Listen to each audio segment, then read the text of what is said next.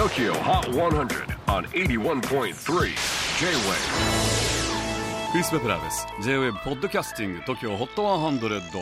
えー、ここでは今週チャートにしている曲の中からおすすめの一曲をチェックしていきます。今日ピックアップするのは86位初登場。Sia Together オーストラリア出身素顔を出さないシンガーソングライターシーア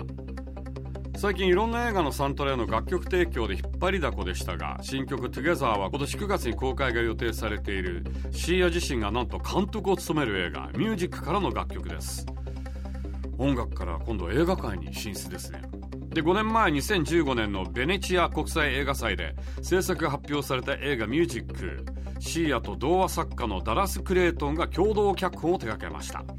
物語は麻薬中毒の症状を克服した主人公ズーが義理の妹で自閉症の少女ミュージックの唯一の後見人となり世の中をどう生き抜いていくべきかを模索し始めるという内容だそうです。でシーアは映画を通じて自分が大切だと考えていることを伝えたいと言っています。それは自分の意思をしっかり持つこと。そして家族を築くこと。